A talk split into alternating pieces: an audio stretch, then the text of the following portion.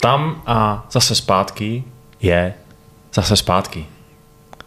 Vítejte u dalšího dílu našeho podcastu o dílu J.R.R. Tolkiena. Já tady opakuju pořád asi tak čtyři stejné slova. Dílu, dílu, tam, Zase, přesně, r, r, r, r, tam bylo taky hodně. No a uh, se mnou je tady Lukáš Gr, i G a R, uh, neboli pro kámoše uh, Luky G. A, LG. Přesně, LG. A, Což a nás nesponzoruje, bohužel, tato značka. Zatím. Dočkej času. A já jsem Vašek Pecháček, neboli pro přítele, pro přátelé v, VP? VNP. VP. VP, jasně, prostě, VP and LG represents Middle Earth. Přesně tak. A tuto velmi takovou mezinárodní uh, úvodní vložkou vás vítáme u toho dílu, u tohoto dílu dokonce, který se bude věnovat vlastně tomu stejnému, co minule, protože minule jsme si probrali Saurona, což je... Tak si to dáme ještě jednou. Přesně tak. Nestačilo nám to na hodinu a půl, dáme si to slovo od slova znova.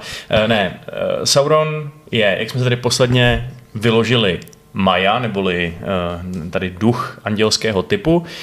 A my si dneska dáme ne dalšího jednoho Maju, ale pět Majar, teda spíš čtyři plus jedna s hvězdičkou. Budeme totiž probírat dneska čaroděje, neboli Istary, neboli... Neboli Majar v, v, v určité, no to mě vlastně musí všechno Vašku vysvětlit, já se ti pokusím znovu klást zvídavé otázky, zcela upřímně zvídavé otázky, protože uh, co jsou vlastně Istary, uh, jak to, že někteří Majar jsou Istary a někteří ne a jak se dostávají a přesouvají a proč ně, některý, někteří prominentní nejmenovaní Gandalfové, tak jsou jich plné knihy, filmy a pak někteří, tam o nich nevíme skoro nic. Hmm, je to velká záhada všechno a všechno to dneska probereme, nebo aspoň část z toho, co tě bude zajímat. Ještě dopředu řeknu, že vycházíme především z knížek, a to nejenom z knižní trilogie, ale i ze Silmarillionu, z nedokončených příběhů, z Tolkienových dopisů, prostě ze všeho, co tak nějak tvoří ten knižní kánon. Když budeme říkat něco o filmech nebo o seriálu Prsteny moci, tak to zmíníme, že to je lore z těch eh, filmů nebo seriálů, abychom to odlišili.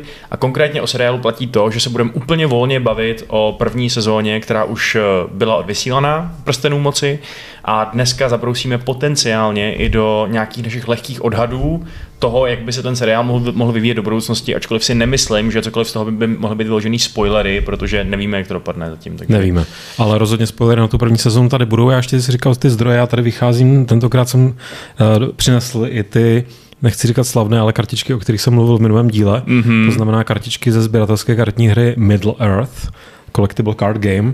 A vypadají z druhé strany takhle krásně, je tam ten Sauron vlastně většinou, to nám tak hezky ladí s tím prvním dílem, tady to je zrovna kartička regionu, to vypadá jinak, nebudu vám vykládat tady o pravidlech, ale já jsem si prošel uh, svoji sbírku, která není zase tak obsáhla a zkusil jsem, jsem si najít jako takové jako nápovědy, možná jako inspirační karty pro naše dnešní povídání, povídání. To znamená karty, které se týkají i stary, které se týkají čarodějů, které se týkají čarodějnictví ve středozemi. Uh, myslím, že hned tady první, co nebudu, nebudu teď probírat nutně všechno, jenom tak jako uh, vytáhnu toho naprosto nejvíc obvious Gandalfa.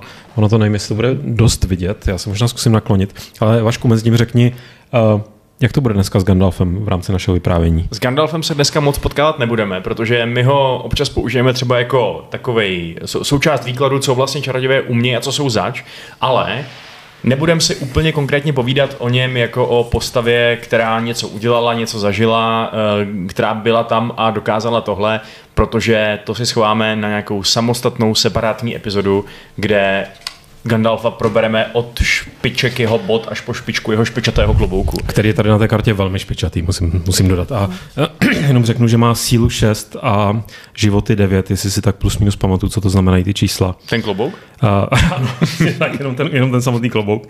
A že ho ve, veškerého corruption checks uh, mají plus jedna. To je takové, že v té hře házíte kostkou, jestli ta vaše postava ti vaši hrdinové, ti, ti členové vašeho společenstva, tak jestli nepodléhají tomu volání té moci právě. Mm-hmm. Což je přesně velký téma u čarodějů, protože spousta z nich podlehla nebo se nechala zlákat nebo byla skorumpovaná nějakým způsobem a nenaplnila tu svoji misi, se kterou připluli do středozemě, eh, což teda trošku předbíhám, ale je pravda, že Gandalf z nich byl prostě úplně nejlepší OG týpek. Proto takže... měl plus jedna. Pak tady mám ještě nějaké další, ale až se k ním dostaneme, tak je vytáhnu ve správnou chvíli a zkusím vám je ukázat na kamarády. Vašku, viděl jsi, jestli to přeostřilo, nebo jsem tam jenom mával nějakou šmohu, nevšiml jsi. Uh, já myslím, že to částečně přeostřilo aspoň. Tak, tak aspoň částečně nevidím, ale... přeostřené i tady, tady vidíte na kartičkách z hry Middle Earth. Jo, je to tak, budou to naše ilustrační kartičky. E, nicméně teda, abychom nějak to téma vykopli, tak e, o čarodějích se teda bavíme především v kontextu pěti postav, byť to není možná úplně zas tak eh, jednoznačný, že by jich mělo být jenom pět, jak se na první pohled zdá, protože Pět jich každopádně bylo těch nejdůležitějších, těch šéfů všech čarodějů, ale je dost možný, že nějaký méně významný se v průběhu věku objevovali taky.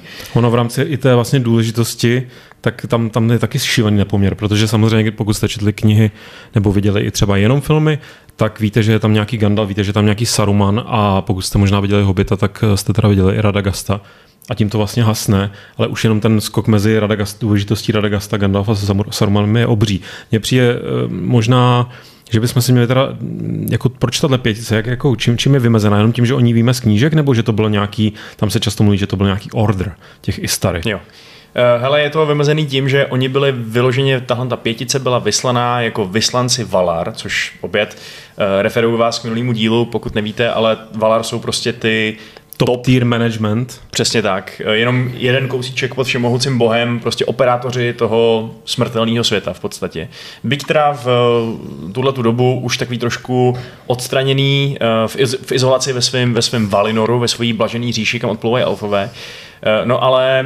Dobrovolně odstraněný, teda podotýkám, že oni tam nejsou Přesně jako tak, vyhnaní. Nebo tak Přesně tak. No.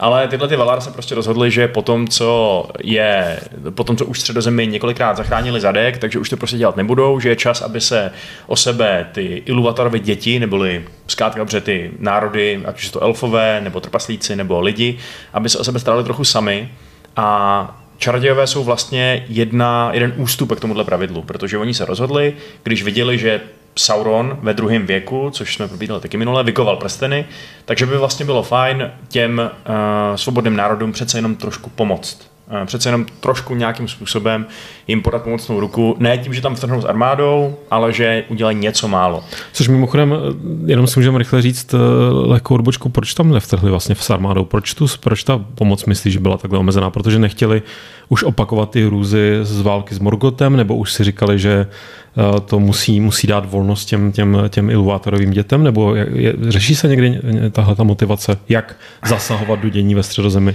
z Valinoru? Já myslím, že to, má, že to má víc důvodů. Že jednak se docela lekli toho, že když válčili s Morgotem, tak to znamenalo potopení obrovské části toho kontinentu a prostě smrt nespočetných tisíců lidí a prostě fakt šílenou destrukci. Eh, takže když se střetnou božský psíl, tak to prostě dělá bordel. A, a taky si myslím, že to je takový ten trošku brumbálovský přístup, že vlastně necháš Harryho Pottera, ať teda Quirrella vyřídí sám, protože si něco naučí, ačkoliv ty bys ho mohl vyřídit hmm. docela jednoduše. Já jsem si uvědomil, že tam vlastně docela jako zajímavá a bylo by to na samostatný možná podcast, nenutně Tolkienovský parova se současným děním, když si vezmeme, že vlastně uh, bychom eh, připodobnili západní nukleární mocnosti jakožto nějaké valar, nebo že teda ty nukleární zbraně jsou ta síla těch valar, a pak tady máš to Rusko válčící na Ukrajině, taky tam tu atomovku nehodíme, protože by to spustilo, nebo my ji nemáme, teda, já, nebo nevím jak ty, ale, ale, ale dejme tomu, nechceme spustit nukleární válku, ale budeme podporovat, budeme posílat prostě zbraně a nějaké vlastně pokročilé zbraňové systémy teďka nedávno na Ukrajinu dorazily, tak to jsou vlastně taky i staré v dnešní době. Přesně tak, ano. Gandalf je v podstatě HIMARS, prostě dělostřelecký systém. Spoiler, pardon. To se dozvíte v třetí sezóně Rings of Power. Myslím, že jsem mu z klobouku ta raketa, ano, přesně tak. A proto je proto špičatý, je ano. Naprosto to dává smysl. A má rád ohňostroje, že jo, a neumí pracovat s ohňostroje. Všechno to jsme zapadá. Mind definitely blown. no, tak pojďme zpátky teda k tomu, že Valar místo toho, aby tam šli buď osobně nebo s nějakou větší silou, tak si vybírají eh, z Majar, to znamená hmm. ze svých takových jako nepamatuji si, jsme rozebírali v tom minulém díle jako vztah Valar a Majar, jestli byl jako podřízený, servilní nebo nějakým způsobem. Jako většinou byli servilní kvůli tomu, že uh, byli výrazně méně mocní. Že jo? To znamená, že eh, když se bavíme o těch čarodějích, tak všichni z nich byli tyhle ty Majar, tyhle ty nějaký duchové obrovské moci oproti elfům nebo lidem, nebo trpaslíkům, eh, ale proti Valar to bylo jako mravenec proti prostě třeba mravenečníkovi. Jo? Hmm, já bych měl teď správně udělat nějaký příměr go- hokejistům jako z minula, ale, To ano. ale mě nenapadá ten správný tuhle chvíli.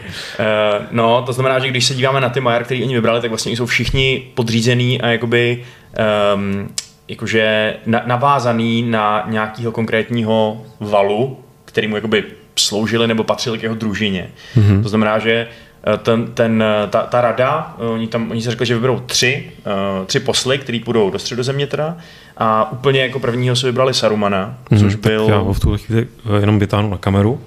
Jo. Samozřejmě pokračuji. Saruman byl, byl podřízen, nebo no, byl to, byl to Maja uh, Vali Auleho, což je vlastně, teď to úplně neostří, ale, ale je to ten art, který máme za sebou mimochodem, takže... Dokonce, vidíš. Jo, jo, jo. No, teďka s poslední dobou se to objevilo jako docela slavný meme Pondering the Orb. Jo, jo, přesně, no, Pondering the Orb, já jsem, náš, náš grafik Tomáš Urbánek, kterého tímto zdravím, tak mě s tím mýmem seznámil, já jsem ho předtím neznal, ale mm-hmm. od té doby jsem se ho trochu vygooglil a je to vtipný mem.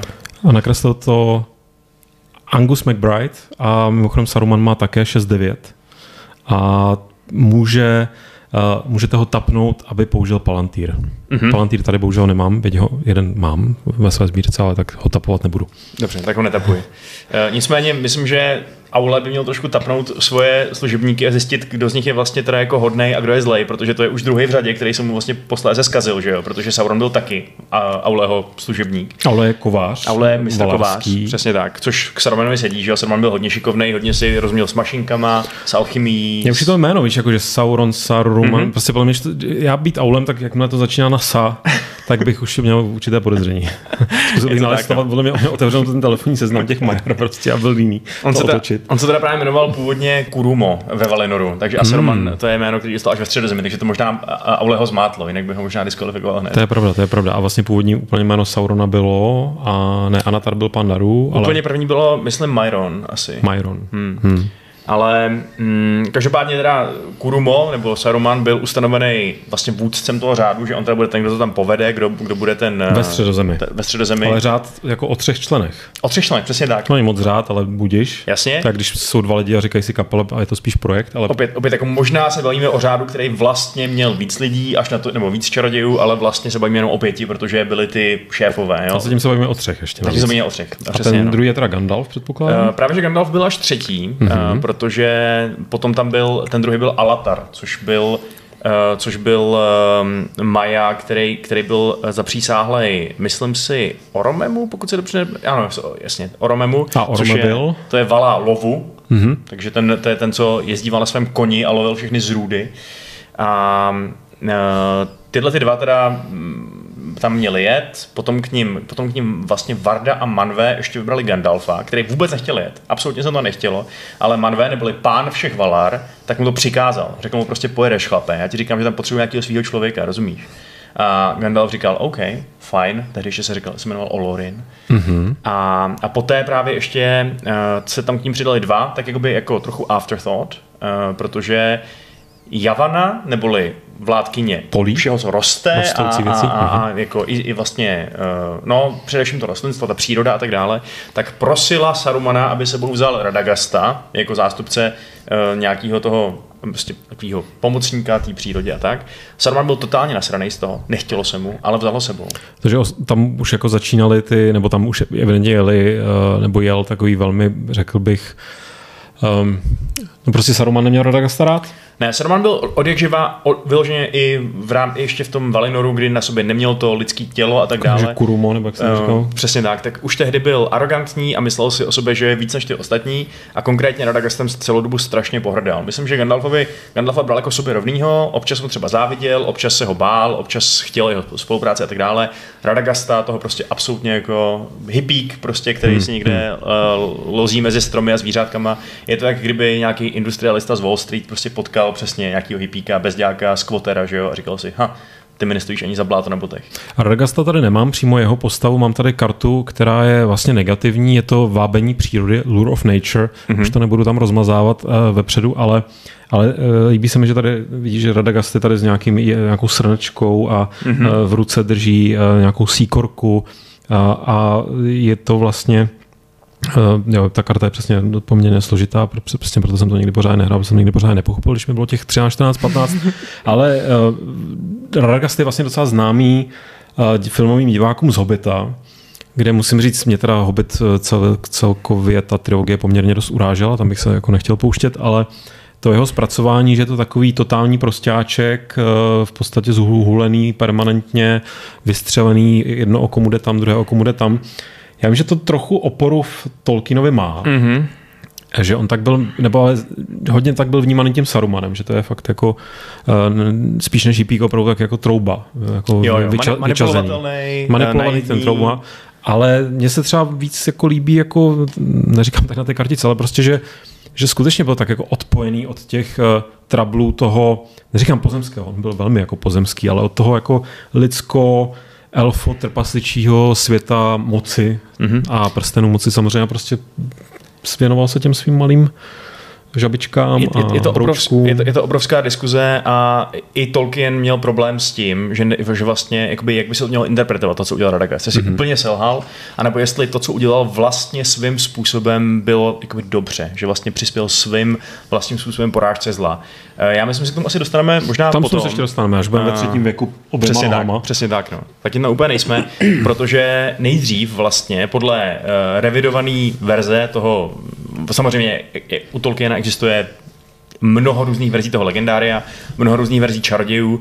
Já tady uh, většinou se pokusím říct asi tu jako dominantní, případně nejpozdější, případně moji oblíbenou a občas si řekneme i víc verzí najednou. Já tady ale, šustím, ale toho si nevšímejte, už to nechám. Uh, ale, ale je pravda, že jako líbí se mi ta myšlenka, která je teda uh, stanovená jako, to je jako pozdější kanon, že do středozemě jako první vyrazili dva modří čarodějové, neboli Alatar, který si sebou, jeden z těch prvních dvou, že jo, který si sebou vzal svého kamaráda, Palanda, Palando. Prostě. Toho já ještě zkusím ukázat, protože ta karta je moc hezká. Jo. Je tady na ní vidět, že to je modrý čaroděj. Jo, a to je vlastně taky, uh, to je taky, uh, taky přisluhovač Oromeho, takže pan lovec si tam jako jiný poslal svoje dva týpky, aby lovili Saurona.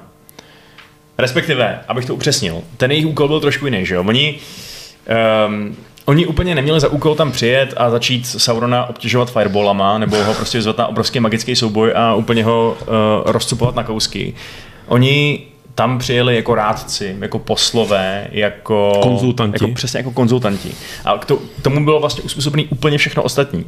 Že Uh, oni byli sice teda ty Majar, sice byli ve stejném řádu, na stejné úrovni důležitosti, dejme tomu jako Sauron, ale tím, jakým způsobem byli do té středozemě poslaný, tak eh, se tato jejich nějaká vyrovnanost do značné míry eliminovala, protože oni fakt reálně dostali lidský těla.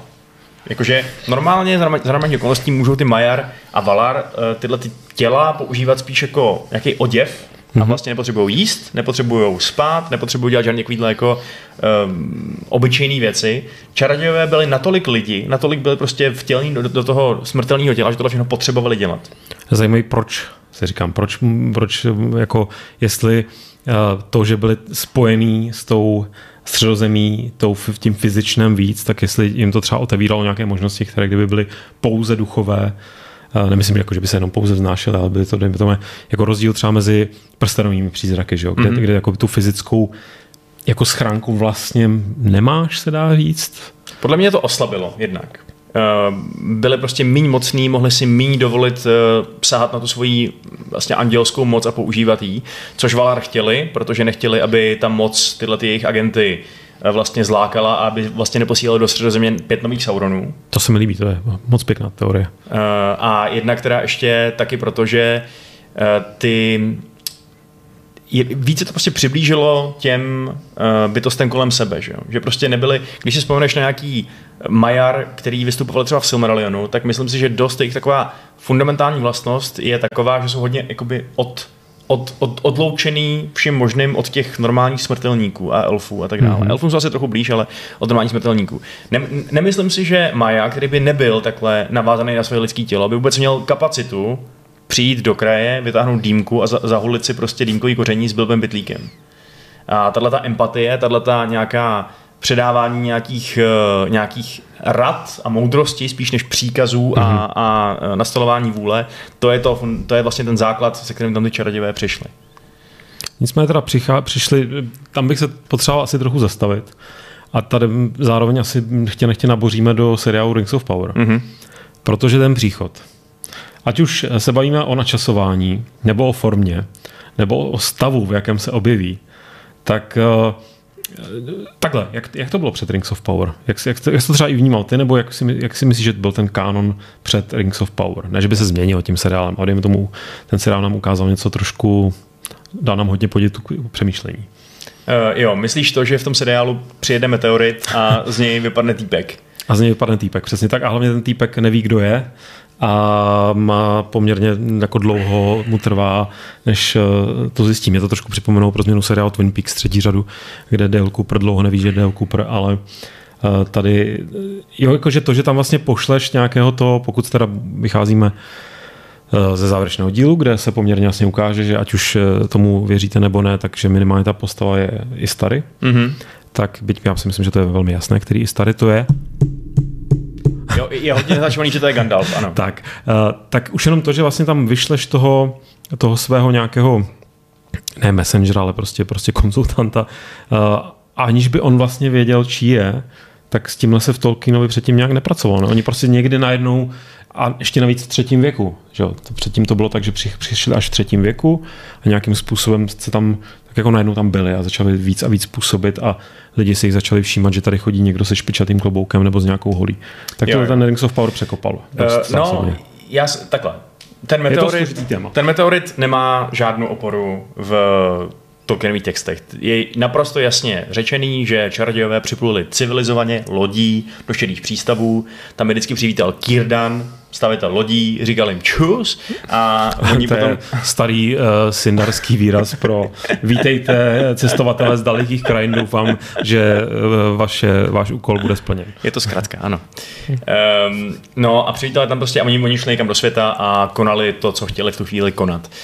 Um, takže meteorit ne. Chápu to z nějakých dramatických a vizuálních důvodů, ale ne. A co si o tom jenom myslíš? Já bych teď bych docela chtěl jako tvůj jenom názor, jestli jako líbilo, nebo jestli to přišlo jako zajímavý, to, co oni udělali. Nemusíme do toho zabředávat, ale jenom tak jako tvoje první dojmy, když eh, se tam zjevil, eh, nebo postupně co se s tou postavou jakoby dělo, jak ona se učí mluvit a tak? Uh, hele, zrovna Meteorit bych si asi klidně odpustil. Uh, asi s ním nám ani žádný vyložený problém. Uh, chápu, že kdyby pod Tolkienovi chtěl, aby napsal filmový scénář, tak by si možná nějaký vybral nějaký trošku víc vzrušující způsob, jak nějaké věci zobrazit, že jo? Vůbec on by to napsal, prostě uh, takhle. 20, to... 20 minut jede takhle loď prostě. No. Be- Belatar prostě style.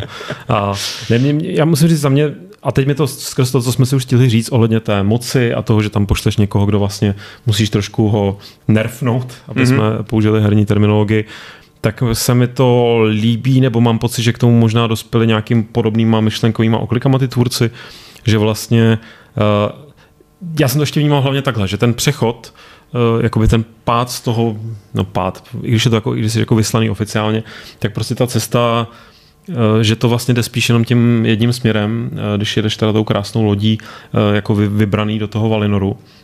A když to chceš udělat obráceně, tak to je poměrně jako taková jako raf, raf jízda, no. Já, tak, a, a, trošku to s tebou, jako trošku ti to podsuchá, podsuchá vzpomínky, identitu a tak dále. Jako to podsuchání vzpomínek a identity, to naopak má uh, základ Aha. textu. Uh, určitě to není tak, že by ty čarodějové vůbec nevěděli, co jakoby jsou zač. Um, pořád jim zůstávalo v hlavě to jejich poslání, ale ta jejich vzpomínka na, na ten jejich předchozí život, na Valinor a tak dále, byla totálně mlhavá. A podle mě není vůbec, vůbec jako špatná extrapolace, že ten tady místní Istar v tom seriálu zapomněl vlastně základní věc, jako mluvit a takhle. Jo, já si myslím, že je úplně férový k tomu textu to brát tak, že ten čaroděj se probudí, neví nic, kromě toho, že má za úkol vést lidi středozemě a pomáhat jim v boji proti Sauronovi.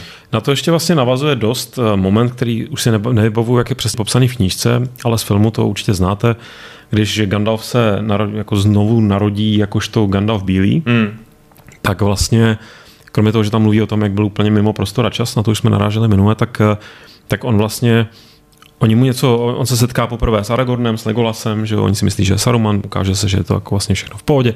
Mm-hmm. A a oni mu říkají, jako, že osloví ho tím jménem a on říká, Ganda, jo, to mi něco říká, Gandalf šedý. No jo, to jsem byl. A teď jsem Gandalf bílý. A že přesně, že zase proběh nějaký, říkám výmaz vzpomínek nebo něco takového. Myslím si, že to celý pracuje v mnohem abstraktnější rovině a nepotře- nepot- já, já rozumím, to nepotřebuji mít jako do vysvětlení, abys mi řekl mechanický proces toho, co se stane, když se přepínáš mezi těma světama. Mm-hmm. Ale a dá mi smysl, že když vlastně nějakým způsobem se odpojíš od středu země, ať už do Valinoru nebo Bůh ví kam, tak, eh, tak to není jenom tak jednoduše, že si poodskočíš a hned si zase zpátky asi ten stejný člověk, Maja, někdo. Jasně, no jako uh, samozřejmě tohle je trošku jiný proces po té Gandalfově smrti, protože je potřeba říct, že ty čarodějové přesně jak jsou spojený uh, s těma lidskýma tělama, tak oni teda uh, sice stárnou jenom strašně pomalu, byť teda stárnou. Je pravda, že uh, třeba Saruman je popisovaný, že měl úplně černý havraní vlasy, když přijel, což bylo Vlasy. asi v roce... a černý havraní vous. A, a vous. Jo. Což vlastně v roce, to bylo v roce 1003. věku, neboli asi 2000 let před začátkem Pána prstenů. A za tu dobu vlastně zbylal docela intenzivně. Zbylo jenom pár černých uh, pramenů vlasů a vousů. Takže ten věk na ně působí, ale, ale neumřou na něj, uh, ani, ani vložně neschátrají. Na druhou stranu působí na ně rozhodně to, když někdo sekne mečem nebo podřízne, nebo prostě když ho obrovský ohnivý démon jim jebne o, o horu nebo něco takového. Je pravda, že to mě úplně napadlo. Já jsem si myslel, že kdyby si propíchnul Sarumana mečem, tak on to nějak jako ne, to asi, asi, to, asi to trošku jako rozčílí, ale eh, musel, bys, eh, musel by ten meč být, nevím, očarovaný, nebo musel by to mít něco jako extra. Mm. Ale prostě ta fyzická schránka tam byla a možná i proto se tak hezky potom mlátili eh, těmi telekinetickými holemi, ano, že, že, že, spolu třískali vlastně, že, že je to bolovo i tak. To, to, no. je, to, je, to je hodně velká Jacksonova invence, tohle, tohle samozřejmě, scéna, samozřejmě, samozřejmě, ale Eh, ale ano, oni jsou jako jednoduše zranitelní tímhle způsobem. Um, možná jsou trošku odolnější než normální lidi, ale Saruman umře, takže dostane nožem a to je jeho konec. To je takže... velmi dobrá připomínka, jedna z hlavních věcí, která mě ani ne, nepřestane iritovat na filmovém navratu krále, že celá ta Sarumanova linka, jak je tam ukončena, to mi přijde nejenom, že jsme ochuzení o vymetení kraje, to bych ještě pochopil, ale prostě Sarumanova smrt podle mě ve filmu je trošku jako výsměch tomu, k čemu je to vedeno v té knize. Mm-hmm. Jo, žádné padání na ozubené kolo, ale... Jasně, tak uh, Jackson se občas nezapře toho takového hororového béčkového režiséra, že jo, ale, um, ale každopádně teda musí se s tím počítat, no, jak jsem říkal, tak má to i tenhle ten efekt, že jsou velmi smrtelný a jejich duchové samozřejmě přežijou, půjdou někam na západ, do Valenoru a tak dále. Pokud to dostanou dovoleno, což je důležitý, uh, některý, pokud už je skazej, tak to nedostanou dovoleno, mm-hmm. se vrátili. Třeba Saruman to nedostal dovoleno pak, ale předbíhám. Ale uh, je zajímavý, že oni vlastně vydrželi tisíce let chodit tou zemí, jako ty dětkové, chlastat, pít prostě po nějakých tavernách, ovlivňovat lidi. A nestalo se jen třeba to, že by usnuli, ožrali na cestě a přejeli jim hlavu nějaký povoz, víš co? jako za tisíce let to je hrozně moc času na to, aby se nějaká taková blbost stala. tak za, to je velmi dobrá připomínka, která mě upřímně nenapadla, že, že se na, na ní dnes dostane. Ale myslím si, že zase přece jenom, uh, jak ten, jak Gandalf, a to je teda taky filmová invence, ale spíš s těma otevřenýma očima, takže oni budou trošku mít, budou takový ty ptačí mozky, že máš na půlka, půlka spí a půlka je připravená čelit jakémukoliv povozu. A je otázka, jestli na ně působí alkohol. Na druhou stranu, když na ně působí dýmkové koření, no. nemají na některé, tak uh, jako možná to určitě je. Já bych každopádně ještě se teda vrátil do toho momentu, kde ty říkáš, tisíc let chodí po té zemi. My o tom, co oni stihli, po tom svém příchodu, pokud se budeme držet kanonického příchodu, znamená na začátku třetího věku. On ten třetí věk je s tím nějak jako docela spojený, že jo? Ne, ne, že by byl definovaný příchodem je starý, ale je to jedna z těch zá, jako předělových věcí, která se stane. Uh, jo, oni dorazí, uh, jak jsem říkal, tak ty Saruman, Gandalf a Radagast dorazejí podle veškerých kanonických zdrojů v tom roce 1003. věku, cca. To znamená v době, kdy už je dávno uh, stanovená říše Arnor a Gondor, mm-hmm. kdy už dávno probíhá taková ta tichá gerilová válka Saurona, kdy už vlastně Sauron pomaličku získává tu moc, získává spojence na východě a na jihu. Mm-hmm. Um, a zajímavý teda je, že podle toho uh, vlastně revidova- Tolkienem revidovaného loru, tak ty modrý čarodějové dorazí už ve druhém věku. Prostě tisíce let předtím, než dorazí jejich kolegové. A vydají se teda uh, na východ a na jih a tím je Altra úplně... Palando. Altra, Altra Palando a zmizí z dějin. Zmizí z dějin, přesně tak. Tam se trošku spekulovalo, to nevím, jestli to vychází z nějakých Tolkienových, myslím, že vlastně jo, to je v nějakých dopisech, jestli se nepletu, že on jako, jako o tom tak hezky mluví, jak kdyby se to skutečně stalo, protože už asi taky potom mu to trošku vlezlo do hlavy, ale a nic proti starému panu profesorovi, tak on říká, mám, jako, že, že měl obavy, že asi jako sešli z té cesty dobrá, nebo minimálně z té cesty, že mají nějaký úkol, a založili si tam nějaké kulty, které je prostě ustívají a samozřejmě pak na to vznikla spousta uh, dost příšerné jako fanfiction, kde si lidé představují, jak někdo uctívá modré čaroděje a můžou být hrozně zlí a je to strašně black metal a nebo blue metal a nebo tak něco. Yes. fantazie klidně puštěna, puštěna na, na, na špacír, ale myslím si, že nebo jako, mě to samozřejmě vždycky strašně jitřilo tu mojí fantazii eh, v dětství. Mě taky, strašně. A strašně mě zajímalo, co, co tam zažili, co se s nimi stalo, proč už se potom nevrátili, ale zároveň to mám hrozně spojené s tím, se odchrchám, ať tady nejsem zase tak jako uh, takový Tom Waits, tak uh, mám to spojené s tím, že mě strašně zajímalo, co je na těch, nebo za tou mapou, za tou mapou z knihy. Přesně tak. No. A jaký společnosti, jaký typy vůbec jako národů tam potkávali a jak s nimi interagovali, protože to je opět, že bavil jsem se tady o tom, že tady budou občas nějaký momenty, kdy prostě nemáme jasně definovaný lore. Tohle je jeden z největších z nich, protože ta verze, kterou si řekl, to je jedna z nich, že modrý čarodějové prostě selhali, že odešli na východ a na jih, že tam vlastně podlehli tomu té své vlastní moci, že se nechali třeba uctívat, že zakládali ty magické kulty, ze kterých vzešli prostě různí cizokrajní eh, čarodějníci, kteří samozřejmě eh, jako s tou svojí nabitou mocí nechtějí dělat vůbec nic dobrýho. Je pravda, že tady zrovna Palando vypadá trošku jako kdyby eh, rozjížděl, že tady má nějakou party u nějakého modrého kotlíku s takovými možná kultistkami nebo Bůh ví, kdo to je. Jasně, no. Ale no, není, a, není, a... Není, není, nevíme to, nevíme nic. Takže vlastně buď takhle nepřímo pomohli nad vládě Saurona, protože si nedělám iluze, že by tyhle ty nový čarodějové potom Sauronovi třeba nepomáhali tomu svýmu temnému bohovi. Uh, ale existuje i úplně jiná linka, mm-hmm. která říká, že, a to je pozdější opět, takže vlastně pokud to, to, to, to, to Tolkien rozmyslel, tak vlastně tohle je ta pravá, uh, která, která říká, že ty modrý čarodějové vlastně asi neselhali, že vlastně asi se jim podařilo na tom východě a jihu odvést spoustu práce proti Sauronovi v těch nesčetných stovkách let, co tam chodili a pracovali. A že kdyby nebylo jich, tak by válka o prsteny nikdy nemohla být vyhraná, protože už by Gondor dávno nestál. To protože se přiřítili nějaké neuvěřitelné silné prostě sjednocené hordy. Přesně a tak. se máme v bitvě uh, té finální, tak, uh, nebo nejenom v té finální, ale o Minas Tirith, tak tam jsou prostě jednotky z Haradu a tak podobně, ale tak Haradem to nekončí, mohli přijít Bůh kdo. To, jsem, to se mi samozřejmě líbí víc, že ty modří čarodějové byly takový už ta barva, že byli takový prostě melancholičtí uklidňovači situace. A mi se hrozně líbí myšlenka, že eh, já jsem viděl někoho na Redditu nebo kde, který říkal, proč o nich přemýšlíme jako o jedné duši ve dvou tělech. Proč pořád říkáme modrý čarodějové, Alatra a Palando? Proč říkáme jenom proto, že jako byli oba dva zasvěcený Oromemu, jenom protože o nich obou dvou nic nevíme?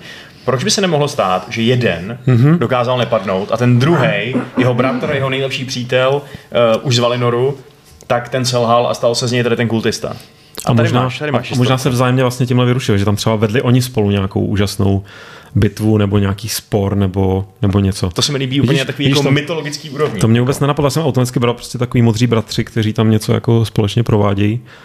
No, jo, no. když si vemeš, jaký obří rozdíl je mezi Gandalfem a Sarumanem, mezi Sarumanem a Radagastem, mezi Gandalfem a Radagastem možná tak jako na půl, ale takže oni mohli být někde úplně ještě, ještě jinde. Ale já jsem třeba za sebe rád, a, nebo vůbec mi nebude vadit, pokud se, eh, pokud za svého života nebudu svědky vytěžení tohohle z toho nějakým způsobem. Je sice dost jako asi pravděpodobné, že se na ten uh, jich východ podíváme v Rings of Power nějakým způsobem, ale pokud by z nich neudělali nějaké vlastní postavy, které tam budou mít opravdu dějové linky a bude nám to tam něco předvádět. Já budu rád, já jsem rád, když se ty věci nedoříkávají za každou cenu.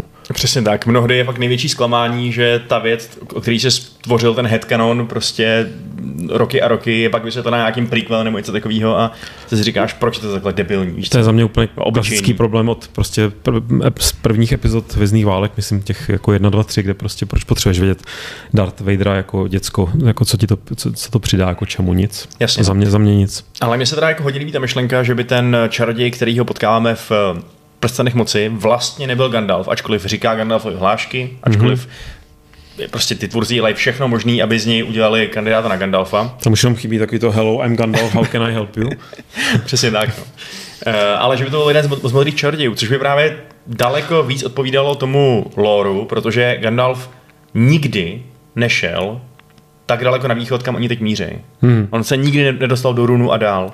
A navíc, jak jsem už říkal, v tu dobu, pokud by to byl Gandalf, tak to porušuje lore zásadním způsobem, pokud by to byl modrý čaroděj, tak to loru odpovídá. Mm-hmm. Kromě toho mm-hmm. detailu, že to je teda meteorit a ne loď. Jasně. Uh, takže je možný, že to je misdirection, že to je prostě... A už taková teda zákeřná, to mi přišlo vlastně ve chvíli, kdy opakuje ty Gandalfové hlášky, ten herec mám prostě maníry Iana McKellena, a což mě nevadí, mě, mě, já jsem s tím naprosto OK, tak mi to přijde, že ta, ta, to, tuhle misdirection neberu. To už je prostě podle mě jako uh, šejdířství mm-hmm. v podstatě. Mm-hmm. Ale asi bych, nebo nevím, přemýšlím takhle, ten, nebo to, co jsem řekl, to si myslím, jako podivu, ale, ale to se tak občas stane člověku.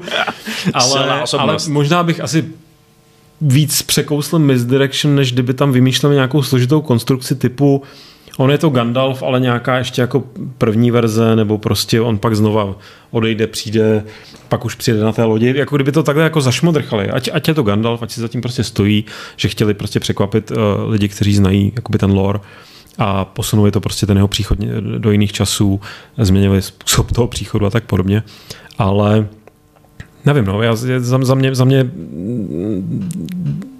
budu radši asi, když v nám v druhé, třetí nebo v jaké sezóně, tak se tam najednou skutečně přesuneme někam, kde třeba budeme sledovat jenom jako dopady působení těch čarodějů, nebo nějakým způsobem, nebo že se tam jako myhne, ne, nemyslím, jako, že tam tak jako proběhne něco modrého, ale prostě, prostě že, že, že, že, že, že, si to ponechá to modré mystérium, které mě fakt strašně bavilo prostě celý život. A mě to pořád jako pokoušíte se to dozvědět tak, jako jak se to může dozvědět. To prostě on to nenapsal, no tak to nevíme, že jo. To není, my tady ne, vypadá to, jako kdyby jsme dělali nějaký jako uh, dějepisný jako průzkum nebo vzpomínání nebo rozebírání, ale to tak to samozřejmě není. Nejlepší, nejlepší předmět, který můžete najít eh, v Shadow of Mordor v té mm-hmm. hře, je figurínka dvou modrých čarodějů a s nimi svázaná vzpomínka, že přišli teda do toho Mordoru tam a něco tam dělali a pak odešli pryč. Už hmm. nikdo, nikdo nikdy neviděl. Bůh to mě úplně zahřálo srdíčko. Bůh jestli oni tam ne, ve skutečnosti nepřipravili Orodruinu a celý ten systém zavlažovací. tak ten twist by se mi hodně nelíbil teda, ale... to bylo trošku slabší, no.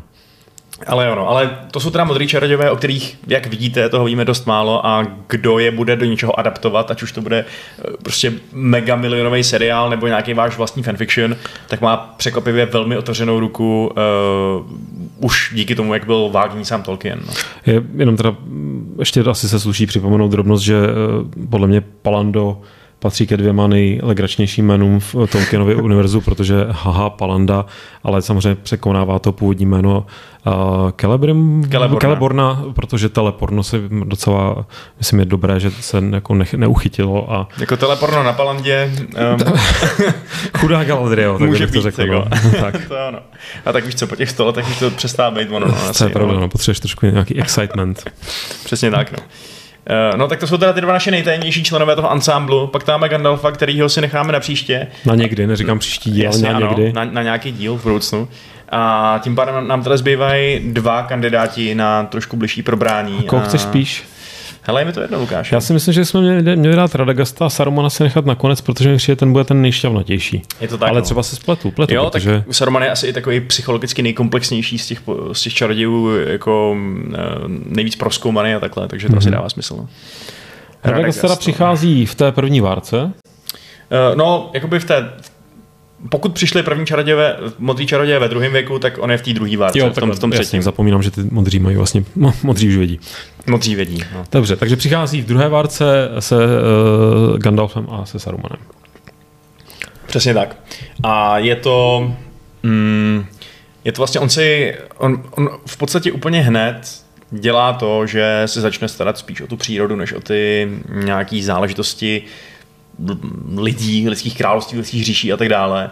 Eh, jeho... Což má od Javany nejspíš. Jasně, jasně. Jako i, i, ty jeho vlastně schopnosti, jo. My se díváme na ty čaroděje jako na, nevím, víš jo, fantasy, RPGčka a tak dále, ti ukazují, že čarodějové jsou nějaký teda jako potenciály pro magii, který si vypíšou do svých magických knížek spoustu kouzel a pak je sesílají u Tolkiena to funguje trošku jinak. I to označení wizard je vlastně, on sám psal, že to nemá nic společného nutně s kouzlama, ale s wisdom, že prostě oni jsou ty moudrý, oni znají mm-hmm. tu historii, oni znají ten svět, můžou tím pádem líp radit v podstatě. Jasně, no, jsme zpátky u těch konzultantů. Tady bych se možná zastavil eh, nad konceptem magie u Tolkiena.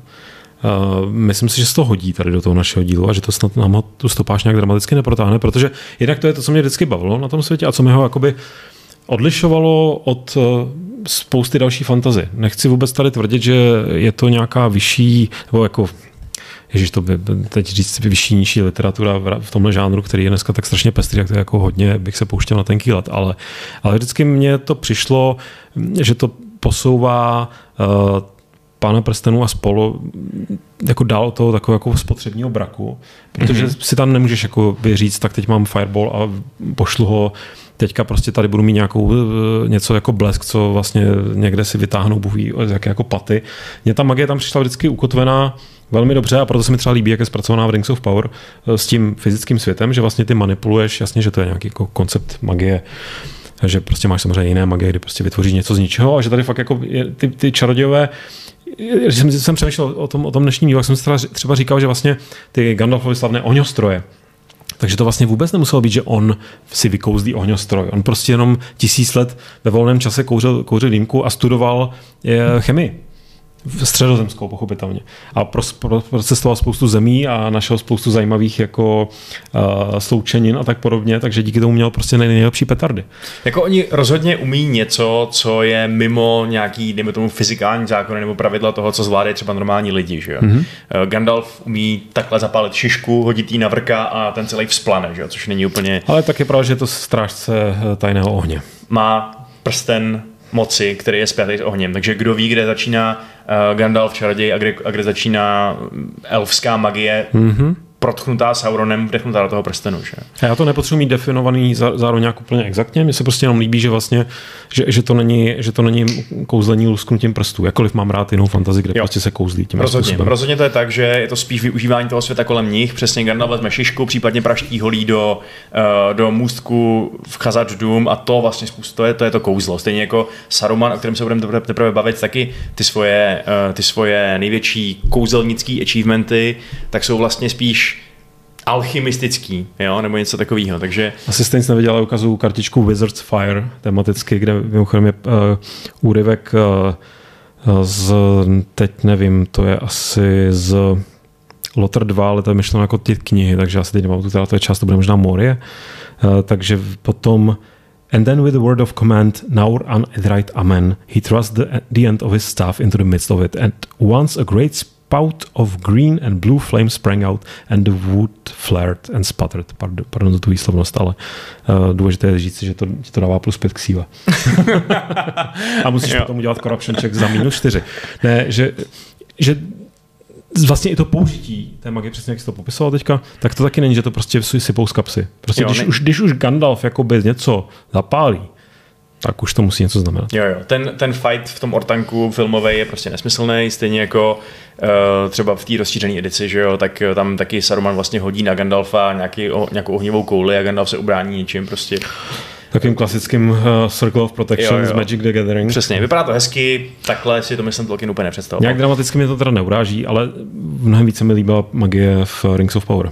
Jo, jo, jo, přesně taková jakoby trochu víc jako... Uh, prostě manipuluješ to, co máš kolem sebe. Jo, taková zemštější, no, nebo jak to říct. Takové jako bio, bio, biomagie. Biomagie, přesně tak. No a Z lokálních surov. A biomagie je to, co se Karadagastovi vrátím se k němu. Ano, pardon. Vlastně, eh, to je v pořádku, super, počkej.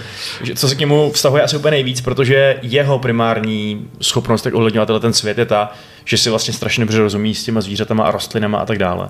Což jsem se ale dočetl, teď když jsem si dělal takovou jako krátkou rešerši, že vlastně prý, ale přesto, že ten Radgast byl jako v tomhle tom hodně jako super, ale uh, byl to před, prostě nebyl tak silný jako třeba ten Gandalf i v tom smyslu, že Gandalf si dokázal s, s těmi zvířaty rozumět víc, kdyby chtěl, nebo když potřeboval. Tak jsem to četl taky, no. Uh... Což mi přijde vlastně jako zajímavé, že ten, mi to trošku rozbíjí, že jsem bral, že ten Radagast se, prostě, Radagast se soustředil na svůj obor a nebyl to Jack of all trades, jak se říká, ale byl to prostě naprosto uh, geniální uh, ekolog. Byl to ekolog. A, a, a, on vlastně zase tak geniálně byl. No. Prostě uh, no. On, podle mě on spíš zjistil, že mu nic jiného moc nejde, tak zkusil se chytit aspoň tohle. Jako tam je prostě, tam je potřeba asi zdůraznit to, že uh, Gandalf je jakoby fakt docela hustý obecně, že kdybys asi porovnal i toho, uh, i toho, i, i ty jako jejich jako ne, nestělesněný formy, i ty, i ty duchy Majar, který byly ve Valinoru, tak by Gandalf byl prostě někde tady Eh, pardon, jestli posloucháte na Spotify. A uh, Radagast někde... Vašek ukazuje vysoko. A Radagast někde tady, jo. Jako, Takže že... Vašek ukazuje na svoje čelo a na svoje břicho. Ano, a to je velký rozdíl, kdybyste mě neznali. Nejsem teda žirafa, ale i tak to je velký rozdíl. je to rozdíl. A dokonce i Kírdan právě, když Gandalf přijel, tak hned poznal, že tohle je ten nejlepší, nejmoudřejší z těch čarodějů, který přijeli. Takže uh, Radagast možná zkrátka dobře byl ve svém oboru dobrý, ale ne tak dobrý jako tady mm, Albert Einstein svojí doby, renesanční člověk, který prostě Leonardo da Vinci. Všechno, přesně Leonardo da Vinci, to je asi lepší.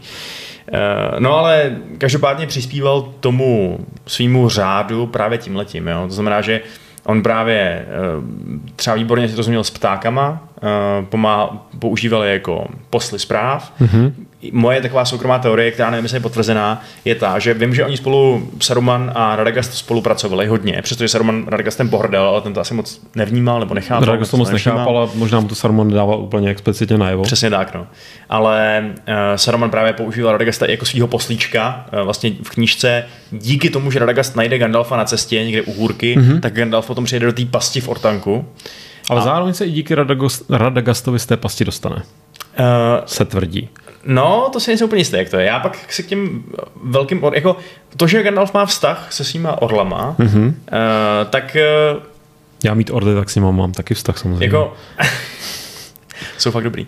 Ne, ale... já, já, já teď to nechci zamotat, ale nějakým způsobem ta zpráva, aby přiletěl Gwaihir pro Gandalfa, tak taky šla přes Radagasta. Mám jo, pocit. To, mám pocit. Okay. Je to, je to nemám, to, nemám to teď vyrešeršované, ale mám to hodně uložený v paměti a mám pocit, že mám pravdu. Upřímně je to Až možný. Tak nás v komentářích. Upřímně je to možný, teď si to úplně přesně nepamatuju, ale Uh, ale jako obecně si myslím, že to, že má Gandalf kámoše mezi orlama je spíš to, že jsou vlastně všichni duchové Manveho, že jo? protože Manve, Manve tam poslal ty orly, poslal tam Gandalfa, jsou to všechno kámoši. Ale, Víš, to ale jsem třeba nevěděl, to ještě budu muset teda udělat díl o orlech ale, a proč se nedá s nimi letět do Mordoru a hodit prsten, no k tomu se dostaneme. Manveu by se to prostě nelíbilo, šéf říká hmm. ne.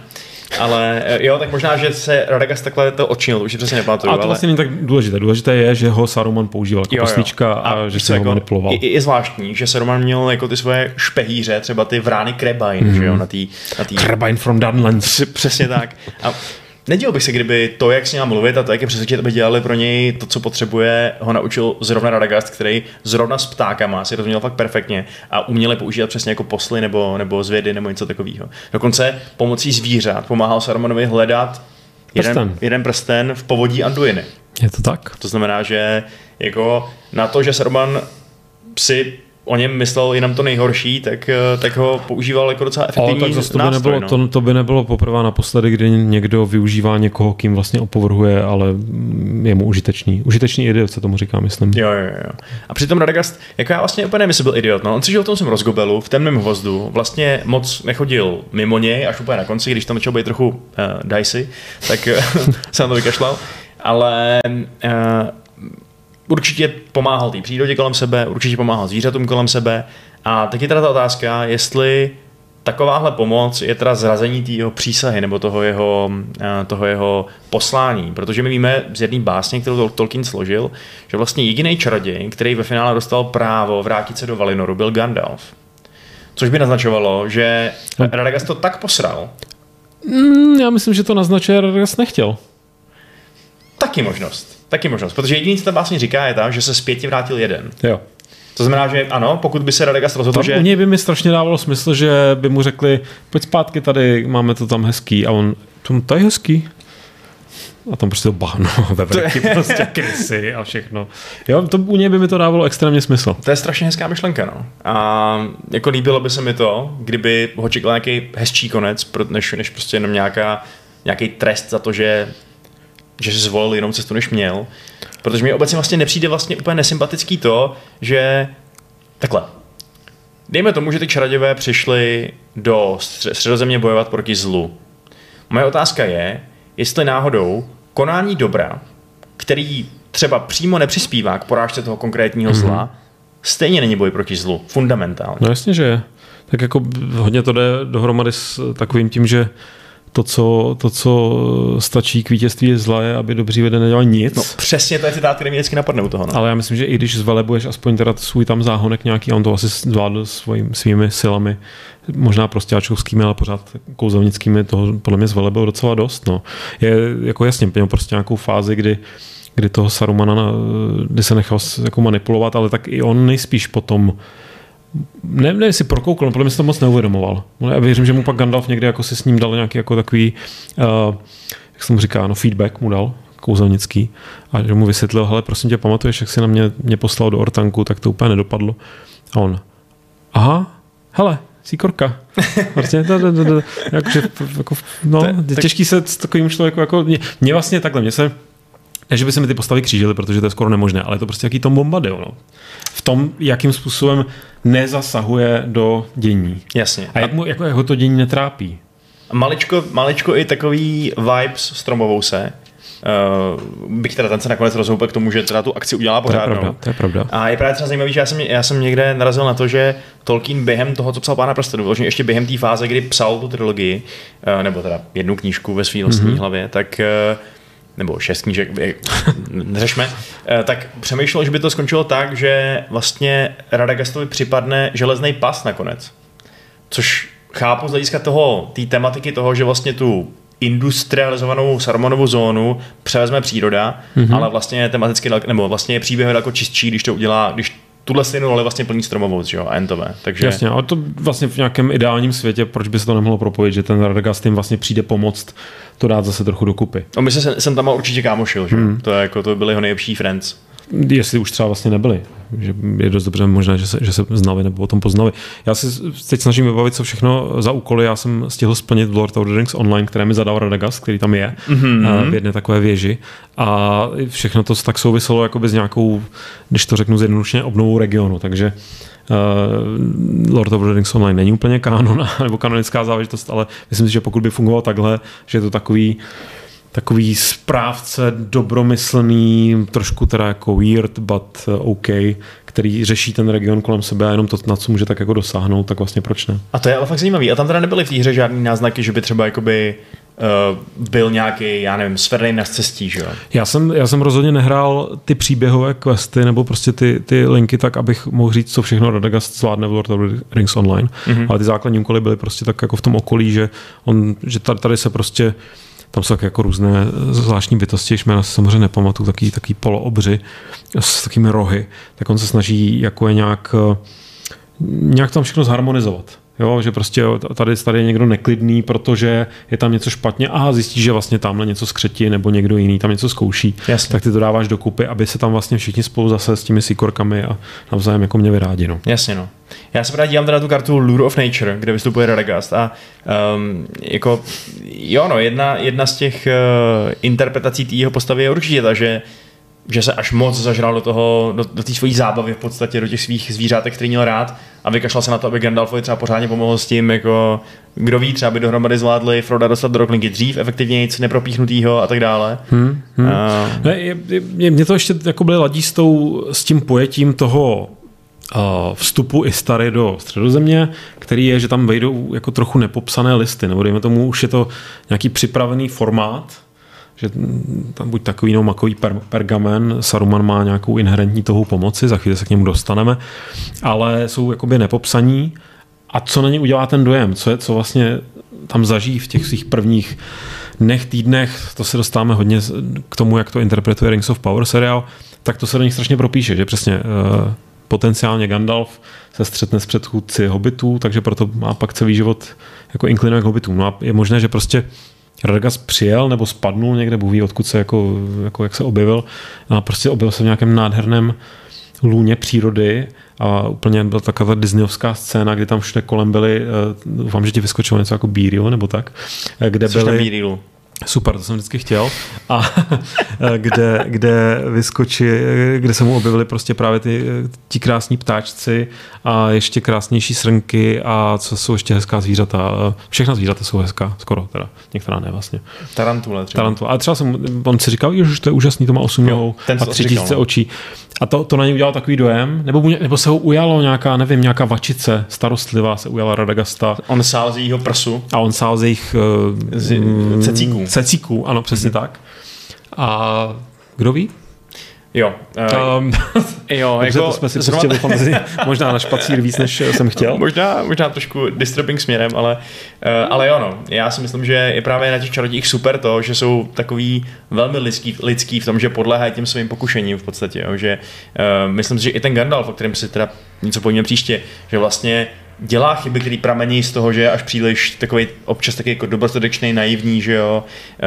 Uh, někdo by třeba mohl argumentovat, že celý jeho nápad s tím, že, posl, že, že pošle skrčka s prstenem do Mordoru je totálně praštěný, ale tak, když mu to nakonec vyšlo, tak je to jako hazardní tak. No, jako jde po nějakým, jako jde po instinktu, jako nemá, nemá, to úplně vyargumentované a často to i sám jako zmíní, že prostě co už. Jo no. No, takže teda my jsme se zatím shodli, že u, uh, u modrých čarodějů doufáme, že to teda nebyli parchanti, anebo když už tak, že to aspoň byli, byl parchant a neparchant, aspoň měli epickou bitvu modrou. Uh, Radagasta, Radagasta teda rozumíme tomu, že se věnoval spíš svému koníčku, starat se o koníčky. Znám takové typy, co odejdou z města se starat o nějaká zvířátka jasně, a jsou tam spokojení jasně. a pak s nima není moc řeč, protože se zblázní na půl. Je to, je to novodobý Toro, počkej, starodobý Toro. Toro je novodobý Radagast. Počkej, a kdo je Toro? Uh, takový ten týpek, co šel žít do, tý, do toho srubu, ne? Jo, ten jo, jo, jo, to, to, jako uh, Henry, uh, počkej, on jsem Henry David Toro. Něco takového. Jasně, odešel jsem do lesu, abych prostě pořádně žil. Já jsem se Toro jako uh, nějaký japonská, nějaká japonská postava, kterou neznám, nebo tak něco. Jo, no, já prostě chtěl žít s tou přírodou, tak uh, mu bylo snad i přáno. A já si myslím, že tam prostě potom zůstal, že, že, se, že, že možná váhali ve Valinoru, že to probírali pár tisíc let a pak si řekli, ale tak, tak ho vezmeme a, a bude smrdět, ale ne, tak ho, tak ho vykoupeme. A, a on jim řekl, no a dobré, dobré. A pak se rozplynul zase nějaký duch lesa a dneska prostě v Yellowstoneském národním parku uh, vládne, no přesně, vládne tam nějaký jako, když si tam lehnete mezi pampelišky, tak to, je, tak to jsou vlastně jeho, jeho publické ochlupení. Dobře, jsem rád, že si mojí vizi Radgasta sajícího z cecíků vačic eh, přebyl poměrně intenzivně a nemůžu se dočkat, eh, kam se s našimi zítřelými fantaziemi dostaneme skrze Sarumana. To znamená skrze pána, který tady za námi ponderuje orb. to ano. jak se říká.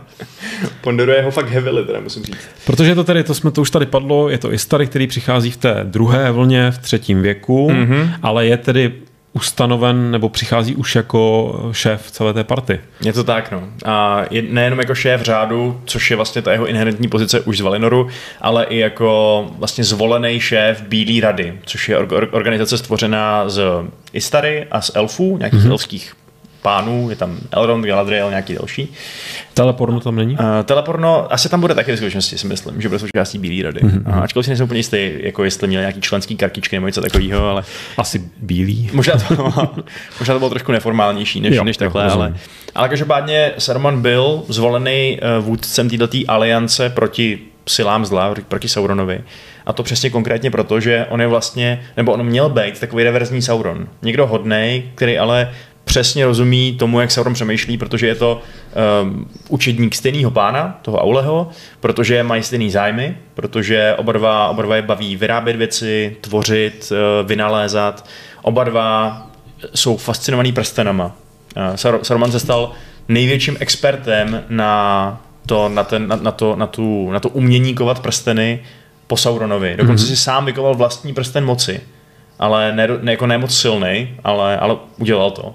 A uh, vlastně Tolkien přímo psal, že, že kdyby se stalo to, že by, o čem jsme mluvili v minulém díle, že by se třeba Gandalf, Galadriel nebo uh, Aragorn vzali prsten mm-hmm. a svrhli by Saurona, tak Saruman by v tu chvíli v tom chaosu dost možná mohl proniknout do Mordoru, získat poslední střípečky vědomostí, který potřeboval a byl by schopný si vykovat svůj vlastní jeden prsten který by potom vyvolal další obrovskou válku uh, nositelů velkých prstenů. A nebo by to všechno zachránil. Nebo, přesně tak, to je druhá možnost. Věříš mu, jo? No, Christopher Lee.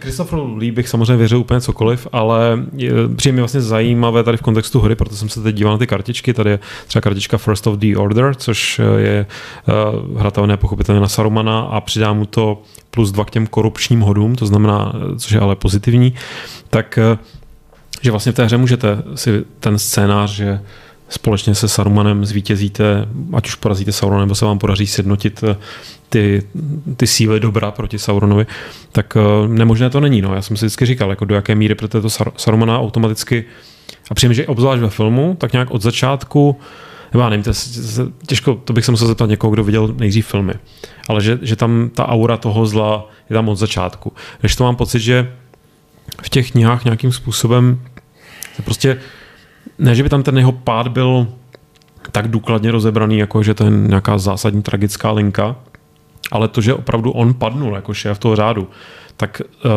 mělo ukázat na to, jak poměrně zásadní problém uh, ta Sauronova moc a moc toho prstenu a toho všeho, jak, jaká je. Že dokáže zlomit i kapitána kapitánů. Úplně souhlasím, že Saruman je geniální příklad toho, jak to pokušení funguje víc a s víc strašlýma účinkama na ty nejmocnější.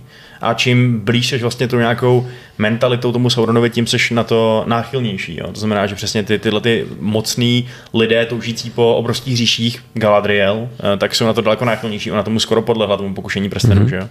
A, a Saruman, ten kdyby mohl, tak ten prsten samozřejmě okamžitě se nasadí a použije pro své vlastní účely. A... No to, to mě ještě zajímá. Myslíš si, že, že on by k tomu, tomu jakoby dospěl sám, anebo že v tomhle se taky projevila nejenom teda moc toho prstenu, moc toho pokušení, ale umná Sauronova manipulace, protože jak jsme si vysvětlili v prvním díle našeho podcastu, tam a zase zpátky, tak eh, Sauron byl poměrně šikovný manipulátor. Byl a eh, Sauromanovi určitě neprospělo, že se 20 let před, před, před začátkem Pána prstenů podíval do uh, kamene Ortanku, do Palantíru, čímž se propil se Sauronem, čímž začala nějaká jejich spolupráce, ve který byl ale on ten juniorní partner.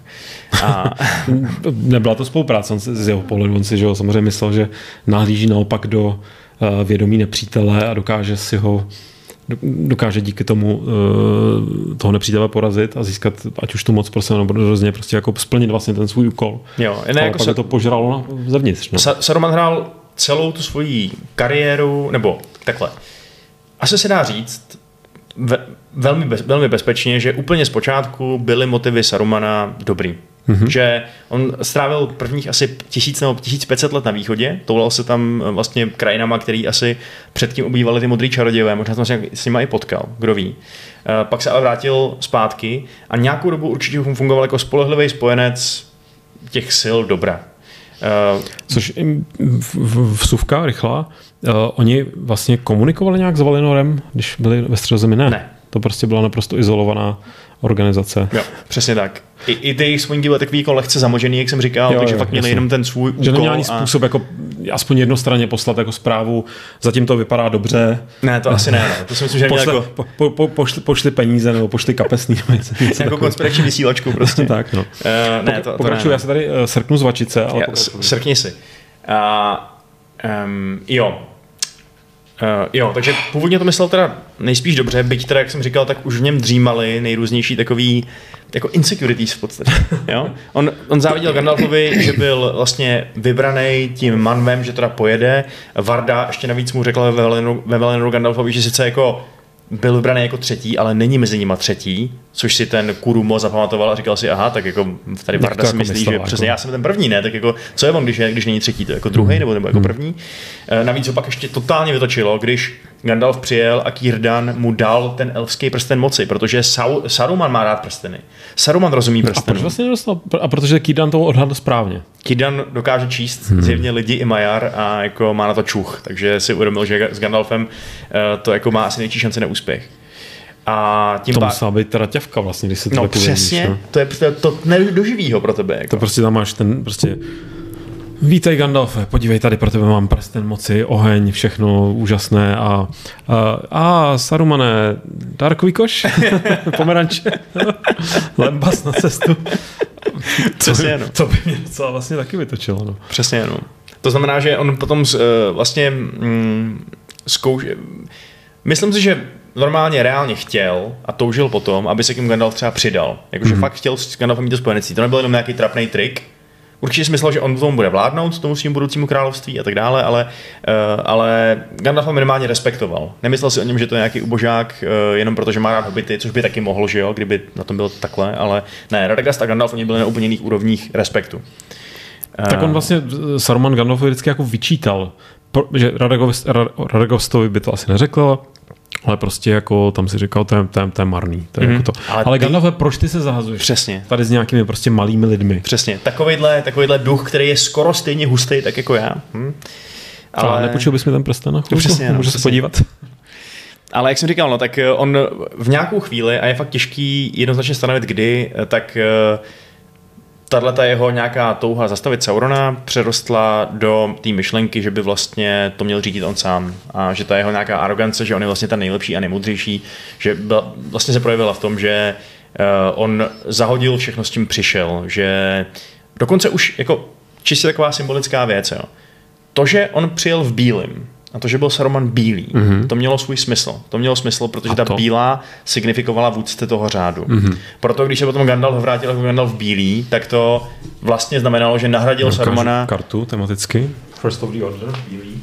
Že nahradil Sarumana i v očích Valar nebo Iluvatara jako vůdce toho řádu. Uh, což vlastně je uh, podpořený do jisté míry samotným Sarumanem, který, když tam za ním Gandalf přijede do Ortanku, tak Gandalf si všimne, že Saruman už není v bílém. Že Saruman má na sobě robu, která... Pardon, vnímám tě stále, ale voní pořád tak skvěle jako vždycky. Oh, to je hezky. To se mi tak těch kartách vždycky líbil. No, Přijíždí roba, bílá? Uh, roba, která vypadá bílá, ale ve skutečnosti, když se pohne, tak hraje všema barvama duhy. To je pravda, no. A Saruman mu říká, že jo, bílá pro začátek postačí, ale teď jsem Saruman mnoha barev. To je prostě, jako to je taky důležitý. To znamená, já jsem se byl vyslaný pod nějakým účelem, pod nějakou identitou, zahazuju to, jsem svůj vlastní týpek, budu dělat, co já chci. A mám drip. A, a mám drip a můj, můj outfit je totálně slay. Boom.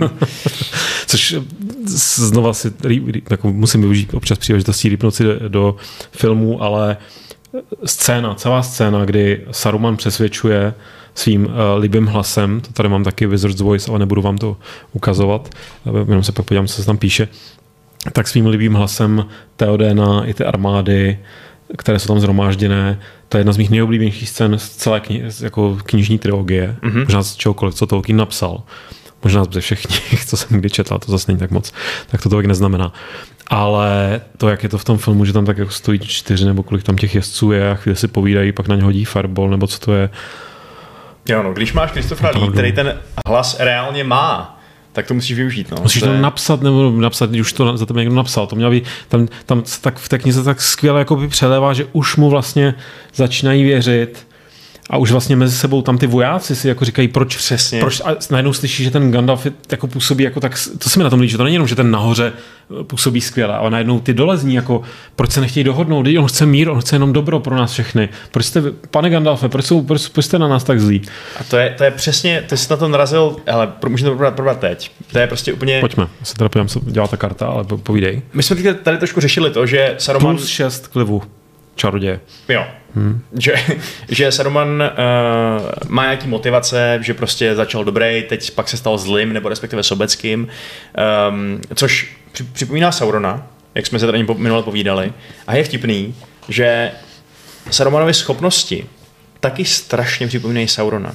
A to nejenom tím, že on dovede konstruovat prostě úžasné mašinky a že to je vynálezce a kovář a že taky, taky, taky ková prsteny, i když horší než Sauron a že vlastně dokáže vytvořit alchymistickou výbušninu a že stejně jako Sauron pěstuje nový typy skřetů a tak dále, ale dokonce součástí toho jeho arzenálu je i ta manipulace. Ten Dokon... gas, gaslighting. Oni jsou skvělí gaslighteři. A nevím, jestli to říká česky, ale prostě, že ti nakukají něco, že si ty vlastně potom myslíš, že ty, ty seš ten špatný a ty, ty, ty, a ty, ty, ty, ty, ty si šlapeš potom štěstí. Teď já jsem tady jenom pro tebe, Vašku. Což, no, je, což je pravda. Jako tvůj hlas bohužel nemá sílu Sormanova, já vím, že jsi tady jenom kvůli slávě. A, a, a, takhle. A, wow, mm. ok, tak možná, že to myslíš upřímně. No. Jsi jako friend. a SMR, ty vole. Pardon. Ale nicméně, to je přesně ono. Já si myslím, že ten jeho hlas, ta síla toho hlasu je ve finále daleko signifikantnější pro to, jak je mocnej mocná bytost, než všechny jeho výbušniny a, a skuruti a tak dále. Jo. E, to, že on přesně, on je schopný vítězní armádě, která za ním přijede uh, do toho úplně zdevastovaného železního pasu, tak je schopný jí skoro přesvědčit, že vlastně by se s ním měli spojit. Vlastně by jim měli, ho měli učinit největším rádcem. A kde to v tom filmu je? Kde to v tom filmu je? Není. Víte, a... o co jste přišli, vy co jste jenom viděli film? No, pardon.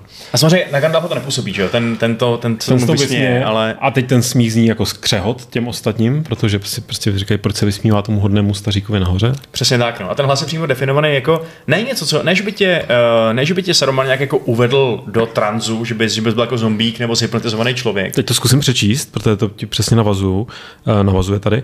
Uh, suddenly another voice spoke, low and melodious. It's very sound and enchantment. All that is said, já to nevím teda přečíst tak dobře, seemed wise and reasonable, and desire awoke in them to seem wise themselves. Mm-hmm. Přesně tak. Čili to není to, že by se prostě srovnali rozsvítili oči a řekl by, zabij svoji babičku a ty řekneš, jdu na to, ale ty si ty uvěříš tomu, že, že to... Bilbo Baggins, do not take me for some kind of cheap tricks, nebo jak to bylo. Přesně tak, ale ty si reálně začneš věřit tomu, že, si, že si to myslíš sám v podstatě, že to, co, to, co, to, co je moudrost. Což je obrovský kontrast třeba proti Gandalfovi, že jo? Prodej mi tenhle palantýr. No, přesně, no, přesně. Gandalf, že vždycky někam přijde, začne hulákat, že to dělá všechno blbě prostě. A oni jsou rádi, že se zbaví. Říkají mu prostě, Gandalf, síčku, vypadni ty, ty uh, pesimistický hovado. Mm-hmm. A on říká, hudruje tam prostě, říká, přesně, Pipina vždycky seřve nějak. Follow tu. prostě není žádný velký diplomat. Nebo prostě jako... jako tady to myslím má napsaný teda, jo. Uh, warrior, Scout, Sage, Diplomat, Wizard. Ale Saruman to má taky. Ok, tak je, je takový ostřejší diplomat, Saruman je takový medovější diplomat. Jo, jo, jo. Ale Když dokud, nebo dokud mu nedojde ta trpělivost. Jo, no. Pak se to obrátí Přesně úplně. tak. To... Jako Saruman rozhodně má i svoji takovou angry stránku, ale, ale tohle dostalo v životě strašně daleko Sarumana. On díky tomu se dokázal uh, vetřít do přízně strašně důležitých lidí. Že jo? Už jenom to, že on se usídlil v té příšerně důležitý strategické pevnosti železného pasu, v té věži Ortang, uh, tak to vlastně taky do míry jako je on to nedobil žádnou armádou, že jo? To nebylo tak, že, že by eh, se to musel nějak jako složitě dostávat nebo něco takového. To bylo vlastně o tom, že to byla věž postavená Dunadanama, Gondorem a Arnorem a uh, oni prostě tam neměli v tu chvíli žádného správce, protože ten minulý správce Uh, oni tam měli posádku Gondor uh, a oni jak žili blízko té vrchoviny, mm-hmm. jsou ty horalové, tak uh, se s ním prostě postupně mísili a pak uh, se tam ty horalové nastěhovali, asi i s těma manželkama, dětma a tak dále a podnikali o tamtud uh, nájezdy na Rohan. Tak uh, to bylo blbý, tak oni, je, oni tam pak vyhladověli nějak, všichni chcípli hlady při nějaký epidemii nebo co. A bylo potřeba nový správce a Saruman přišel a říkal, hele, já budu úplně totálně dobrý spojenec. Jako. Chcete se fakt, Gondore, starat tady o nějakou pevnost na severu Rohanu, pro boha, když máte problémy na východě, na jihu, ale sever vás vůbec nezajímá. A Rohane, vy tady máte svoje pastviny s koňma, fakt chcete ještě strkat lidi tady do nějaký jako věže nebo co? Vošklivý, železný, ale já, já to na sebe rád vezmu. Přesně já tak. jsem tady pro vás. Přesně tak. A, S lidmi pro lidi. Jo, jo. A král Rohanu a správce Gondoru byli totálně nadšený z toho, že jim přišel tady ten dědek vytrhnout trn z paty a že se usídlí v jejich nejmocnější pevnosti severu. A to byla ale mega mocná pevnost. To byla, jedna z, těch, jako, to byla jedna z těch tří mocných gondorských věží, která prostě byla pilířem toho jejich nějakého strategického uh, obranného systému. Byl tam Palantír, že jo, konec konců, který teda podle všeho objevil jakoby až Saruman, že mm-hmm. ty správci asi nevěděli, že mu dávají i Palantír spolu s tou věží. zapomněl, že tam něco takového je. Jasně. Že děláš klasická předávka, že jo, prostě tak někdo tam zapomněl dopsat a... Přesně tak. No. Nebo napsal kámen. Přesně, no. Nebo těžítko. těžítko. Impozantní těžítko. Neznámého původu. Přesně tak, no. E, takže vlastně Saruman zadarmo získal mega důležitou nedobytnou pevnost, spolu s ní tuhletu, tuhletu, nástroj komunikace a, a, a hledění do různých částí světa a pak to vlastně téměř přispělo k jeho vítězství, že jo? protože ta, jemu, se, jemu se fakt reálně skoro podařilo ten Rohan potom rozvrátit, tu svou armádu. Je to tak, no. Minimálně jako ještě předtím vlastně totálně tam paralizoval vedení rohanský, že jo, nebo prostě tam tu vládu, jako ovládl absolutně Jasně. Teodena. Pro, jako získal jeho syna. Jo, no, no. Měl, to, měl to docela vlastně rozjeté dobře, Jo, no, během, toho, během toho vlastně ještě dělal spoustu takových vedlejších projektů, jakože... Zál Gandalfa. Jasně, zál Gandalfa. Celý věky, že ho pátral po tom prstenu. Eh, do té doby, eh, mezi tím ještě hrozně věšel bulíky na nos té bílé radě právě, protože uh, oni pořád říkali, no tak nám se nelíbí ten Dol Guldur, nám se nelíbí ta pevnost, kde je ten nekromant, tak ho vyženeme. Saruman, který věděl, že to je Sauron, že to je Sauron tak si myslel, že když je Sauron takhle blízko, tak se prsten spíš odhalí a tak nechtěl zautočit. Jasně. Pak zjistil, že Sauron už taky hledá, tak si říkal, do prdele, on by ho mohli najít dřív než já, tak zautočíme. Zautočil, potom nakecal celý, celý bílý radě, že prsten se podle jeho naprosto potvrzených, stoprocentně jako jistých informací. Můj synovec má bratra. že prý se odkudál do moře. Jako, že odplul do moře, prostě řekl. Aby, aby si řekli, není potřeba prsten hledat. Přesně tak. Což jako, mě to, mě to vždycky přišlo trochu bizarní v tom smyslu, že uh, jakým jakoby mohl tohleto prezentovat jako ověřenou informaci? Jakože jim řekl, že to nějaký rybář viděl, nebo víš co? Jak si tím může, může být jistý? Nevím. To je dobrá otázka. Mně napadla jiná otázka, proč, když měl zajatého Gandalfa, mu ten prsten nesebral. To mu nešlo dolů. Ale měl mídlo v ortanku. Jsem to snažil dostat dolů a... To je, to je hodně dobrá otázka. Proč mu nesebral ten elfský prsten? Pane Tolkiene, ty jo, jestli věděl, že ho má? Musel vědět, věděl, věděl že ho má. Byl, byl naštvaný, že ho Gandalf má, věděl, že ho má. Byl?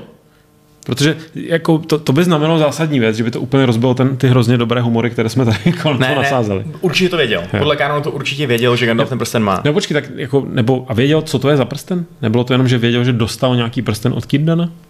Já přemýšlím, jestli Gandalf ho nenosil jakoby skrytě, jestli prostě nebyl viditelný pouze tady, kdy Gandalf chtěl, aby byl viditelný. To by dávalo asi smysl, že ten prsten prostě, nebo ho schoval do špičatého klobouku, řekněme. Ano, do špičatého, ano. A, tak víme, jak se schovávají hodinky třeba za války. Přesně tak, tak víme, víme že... to moc dobře. Mm-hmm. Skočil, skočil na záda Vajhira a řekl au. Vajhir. jo, no. no. Tak u Gajera to schováš jako kroužek eh, jako na pařátek, že jo? No a, a do toho mimochodem teda ještě ten týpek, ta zatracená straka v ortanku, mm-hmm. během toho pátrání po prstenu, tak on, on tam zjevně našel uh, Isildorovu mrtvolu, nebo nějakýho pozůstatky. Uh, to znamená, že když potom prohledávali ortank, tak tam mimo jiné našli řetízek, na kterým Isildur nosil ten jeden prsten mm-hmm. a nalezl tam vlastně i Ellen Dilmír, Ellen Dilovou hvězdu, což je klenot, který nosil, který měl Isildur v tu chvíli na čele, eh, jako symbol království. Tak to by dalo smysl, že obecně Saruman schromažďoval Přesně veš, tak, no. veškeré artefakty spojené jakoby s válkou o prsten. Přesně tak. No. Respektive s, s tím posledním spanectvím. Posledním no. přesně tak. No. Uh, jo, no, takže to on to všechno teda dělal a připravoval si teda půdu pro to svoje finální vítězství, až buď tom horším případě bude spoluvládnout se Sauronem, bude jako nějaký jeho hlavní, hlavní podřízený. Když, když, když nedá Galadriel, tak dá Saruman. Přesně prostě. tak, no. A kdy, kdyby to teda jako vyšlo a Saruman získal jeden prsten jako první, tak bude vládnout on sám. No. Hmm. Což jsme zpátky u takové té otázky už i z minulého dílu o Sauronovi, pokud by eh, Saruman získal prsten, tak jestli by ho si, si ho ten prsten přece nepodmanil, tak aby ho dovedl k tomu Sauronovi. Ale to jsme tady docela obsáhle řešili v tom minulém dílu, takže to už bych neotevíral tuhle problematiku. Mě vlastně fascinuje, že ta, ten Sarumanův pád, ve filmu doslova, tak eh, že to vychází z toho podcenění nepřítel, ne, nepřítel, pod, ne nepřítel, podcenění nějakého elementu v těch plánech, že prostě Saruman jako si nedovedl představit, že by Entové vytáhli do války. To je přesně, to je úplně přesně ono. Jako, a teď se to poukazuje on... na, na, na, jako to, jak byl tak už zahleděný do své geniality, anebo na to, že entové táhnoucí do války něco tak absolutně neuvěřitelného, že to vůbec nezapočítáváš do svých plánů. Ne, já si myslím, že to je vlastně úplně stejný jako uh, opět strašně podobná charakterová vada jako u Saurona. Sauron věděl o hobitech. Věděl o tom, že prsten nese nějaký skrček jménem Frodo Pitlík. Stejně to úplně zahodil a jediný, na čem přemýšlel, bylo to, že si ten prsten pro sebe vezme Aragorn nebo Gandalf nebo Galadriel.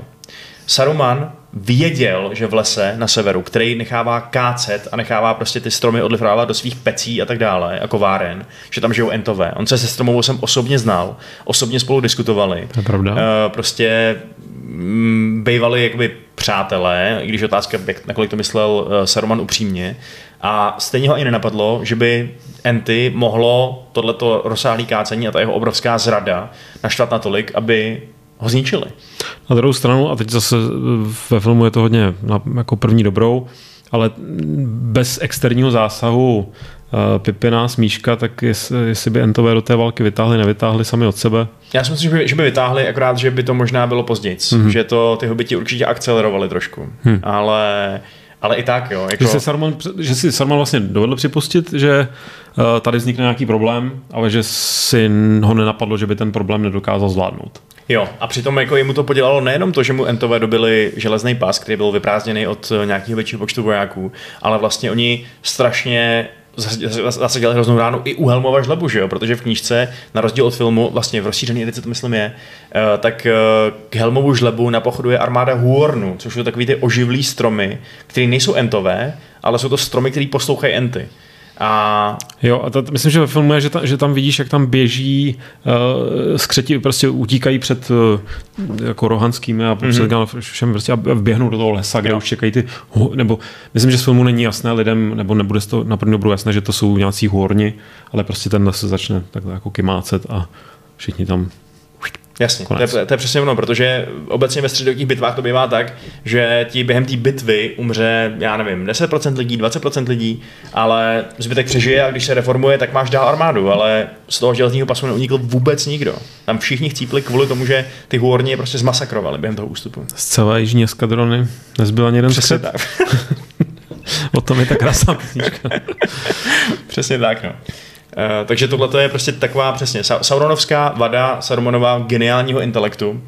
A jako obecně, jestli je na něm něco takového tragického, tak je to podle mě to, že on ve finále dostal na výběr, ještě on, na rozdíl od Saurona, mm-hmm. který prostě bylo jasný, že jakmile on hodí prsten do té lávy, tak on je v prdeli, už se prostě nemá nic dělat, tak Saruman dostal po tom všem, co udělal, po tom všem prostě zabil Boromira v podstatě, že jo, zabil Theodreda, způsobil tu válku s Rohanem, byl to prostě totální hajzl, skoro způsobil, že Sauron vyhrál válku. Uh, tak stejně po tom, co za ním uh, Gandalf přišel na tu, uh, na tu vlastně jako na tu poradu, tak stejně dostal možnost to odčinit. Stejně dostal možnost, aby tu svoji obrovskou moudrost dal do služeb dobra a aby se teda ještě pořád napravil. Teď už tu chvíli neměl nic, on neměl armádu, neměl prostě šanci, jak se z toho dostat, jak tu moc získat nebo něco takového. A on stejně tuhle to možnost nevyužil. Už to srdce, pokud nějaké měl, nebo jak se to nám bylo tak prolezlé, prostě tou, tak skorumpované, tak moc mu nepadla ta, na těch kostkách to, co tady v té hře musíš dělat, ty corruption checky, že už toho prostě nebyl schopný. A je vlastně ale důležité připomenout, opět se tady dostáváme k velkému, možná nejzásadnějšímu rozdílu mezi filmy a knížkou, že on měl trochu plán B. No, celou dobu. Jo, byl to plán Jestli B, to byl plán ale... B, nebo byl to spíš plán, jak kde ještě způsobit nějaké extra zlo. A to je ale přesně ono. Jako on, si, on si vybral mezi tím, že teda ještě se pokusí tu svoji misi naplnit a ještě se teda pokusí přestát tím starým, dobrým Sarumanem, anebo tím, že udělá tu nejvíc dětinskou, odpornou, prostě jako štípnutí do zadku prostě, který už vlastně žádný z těch mocných a Aragornů a tak dále už jim, už jim neoblíží, ale Gandalfovi to ještě prostě zlomí srdce. Víc. A teď je otázka, jestli to udělal jenom, jako to, jestli to byla ta jediná motivace. A bojíme se samozřejmě o tom, co vlastně muselo běžet už, když byl Frodo na cestě. Nebo nevím, jo. kdy to je, jako jestli to, se to dá nějak určit ta datace přesně, ale že Saruman skrze své zvědy, špehy, eh, nohsledy, přisluhovače a další slova by se dala použít, tak vlastně si postupně zvyšoval a zvyšoval vliv v kraji mm-hmm. a když se naši hrdinové ze, z návratu krále, tak se vracejí zpátky právě do kraje, tak zjistí, že se poměry dost změnily, že tam vlastně vznikla taková, zjednodušeně řekno, řečeno, diktatura uh, tyranie, kterou na dálku možná Saruman neřídil napřímo, ale rozhodně zařídil, aby se, aby se tam prostě ty, aby, aby tam tu moc prostě dostali vlastně uh, kdo, kdo, kdo tam tehdy vládne, já si vůbec nepamatuju ty konkrétní jména, tak Loto, no prostě mizerové. To prostě, prostě tak, ta, ta, taková, taková ta verbež hobití, tak dostane tu moc a začne tam teda tyranizovat ostatní hobity a celý ten kraj se jako dost uh, začne měnit a dojde pak k jeho vymetení, jak se jmenuje ta slavná jako pasáž nebo kapitola. Ale mě by zajímalo, jestli opravdu to Saruman udělal jenom proto, aby se pomstil, aby zničil něco, co je Gandalfovi blízké, to dává smysl. Ale zároveň to začal dělat ještě předtím, než uh, prohrál. Jo. Takže podle mě on, on se snažil získat si ty vlivy tak nějak všude. Vlastně to navazuje na to, co si řekl, jak ovládl Rohan, ovládl nějakým způsobem Gondor, no, nebo ovládl ne, ale rozhodně ho jako oslabil. Jasně. Jo, ale já si myslím, že tam na to úplně nádherně odpovídá uh, vlastně ten, ten samotný zdrojový text, který nám říká dvě věci. Že už během té cesty hobitů, dost možná, že už během toho, uh, už prostě dávno předtím, než vyrazili na cestu, tak se Roman dělal takový ekonomický kroky, jo? že prostě skupoval nenápadně pole mm-hmm. s, dým, s dýmkovým tabákem, že skupoval mlíny, skupoval prostě biznesy, používal ty svoje obrovské finanční prostředky, který prostě získal, protože asi žije dlouho a je bohatý a všechno a chytrý a to. Prostě developer, no. Uh, prostě developer. Tak tohle to používal plus tam začal pomalu posílat svoje lidi, neboli, ne, nebo taky teda lidoskřety, což podle všeho byly nějaký výsledky jeho experimentů z křížení uh, lidí a skřetů, tak prostě nějaký, co byly víc podobný lidem a jenom trošku skřeti, tak ty byly poslaný mm-hmm. teda na sever. A uh, ty tam začali právě jako, ano, dělat nový řád. Uh, dělat... takže, to, takže když jsem řekl Loto, tak to nebyl Hobbit. Lo, ano, to byl Hobbit. No, to byl Hobbit, jo. ale zároveň tam s ním fungovali teda jakoby velcí... Jo. To byl jeho spojenec, takový jo, prostě jo, přesně. Jo, On jo. z něj udělal toho velkého hobbitího pána, toho svého vlastního jo. místodržícího nebo uh, partnera v tom biznisu, protože to začal taky skupovat všechno možný. Jo. A takže tady ty dva velký kapitalisti si vlastně rozdělili tu moc. Eh, Loto byl ten, eh, ten veřejný ksicht. Říká se, využívali synergie. Přesně, synergizovali ten svůj biznis. Eh, Loto byl ten, ten PR ksicht, že jo, pro tu, pro tu prostě corporate social responsibility. a Saruman do toho lil asi teda víc těch prachů a víc těch jako drsných lidí, protože ve finále tam těch jeho poskoků bylo třeba 200 nebo 300 v tom kraji, což byla docela velká síla, že jo, na to, že hobiti nejsou žádní bojovníci a, a v otevřených bytě by to měl těžký. A, ale v tuhle v dobu to pořád ještě bylo tak, že za každou hobití noru, kterou oni prostě pobořili, tak postavili nějaký nový barák, údajně třeba efektivnější, jo, který je, nevím, jako vhodnější pro víc pracovníků.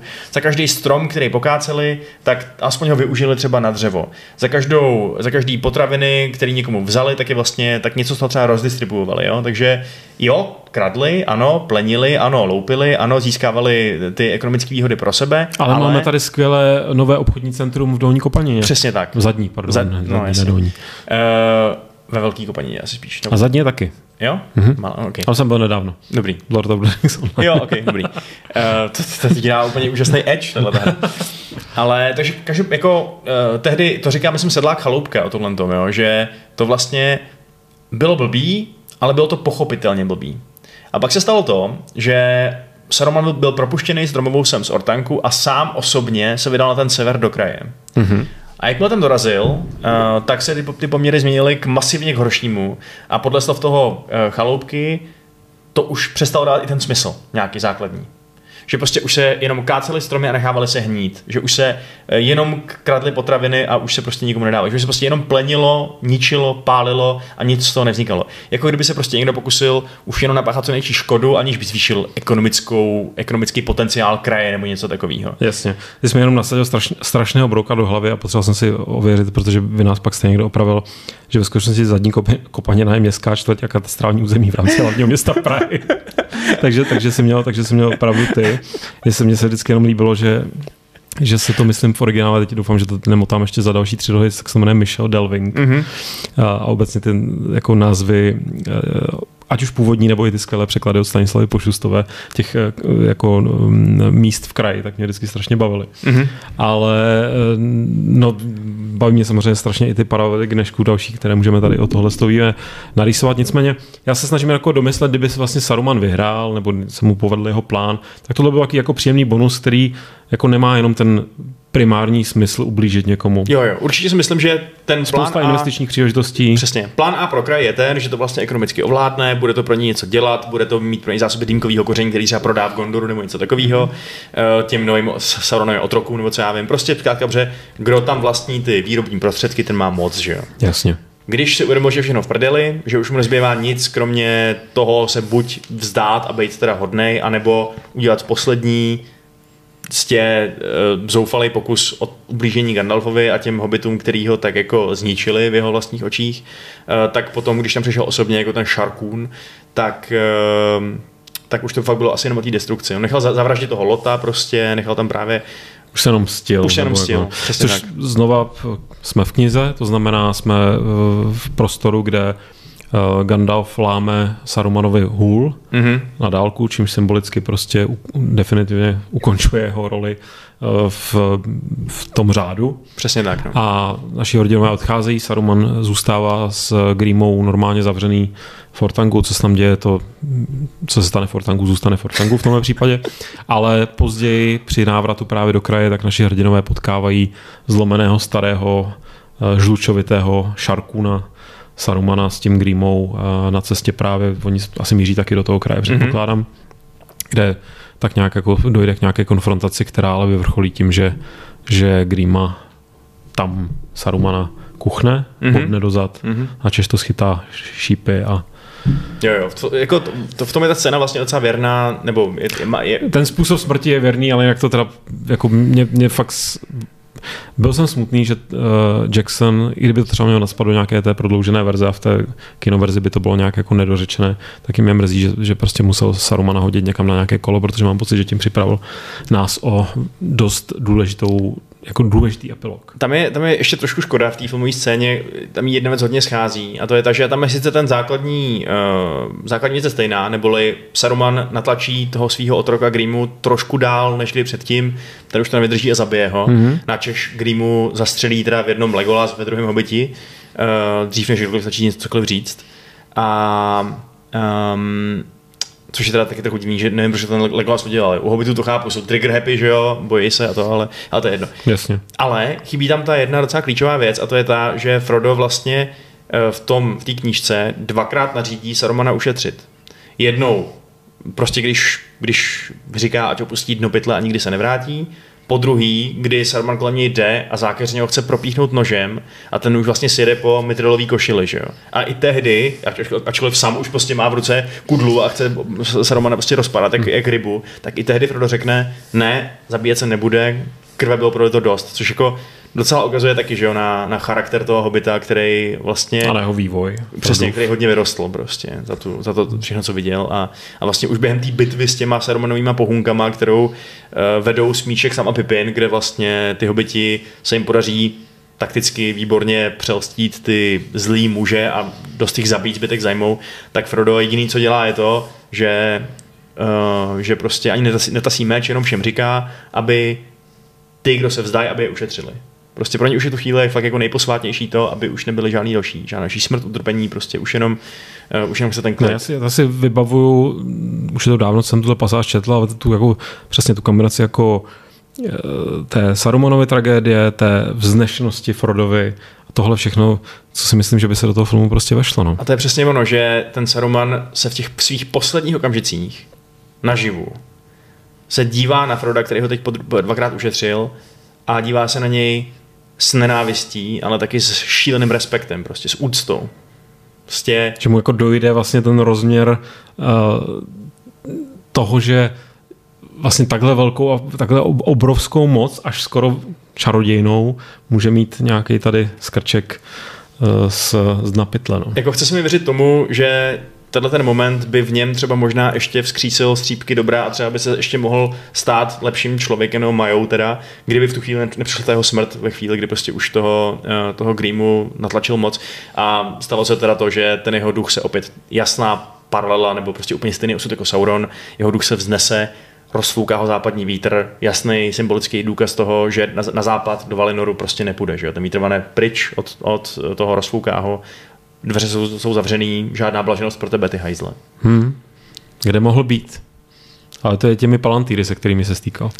Přesně tak. Děti, neskoušejte palantýry. Tak, no. Je to fakt nebezpečný. Je to, je to, je to hodně nebezpečné. Nám tady samozřejmě na stole zbývá ten Gandalf, ale jak jsme avizovali na začátku, tomu věnujeme nějaký vlastní separátní díl, který sám nevím, jak ho vlastně pojmeme, protože zároveň dneska jsme myslím i tady rozebrali skrz na skrz, ale já věřím, že na to přijdeš Vašku, ať už tady u toho budu já nebo ne, protože moje přítomnost myslím není úplně bezpředmětně nutná. Tak jako čaroděj přichází, když potřebuje, odchází, když potřebuje, tak já si dělám úplně, co chci.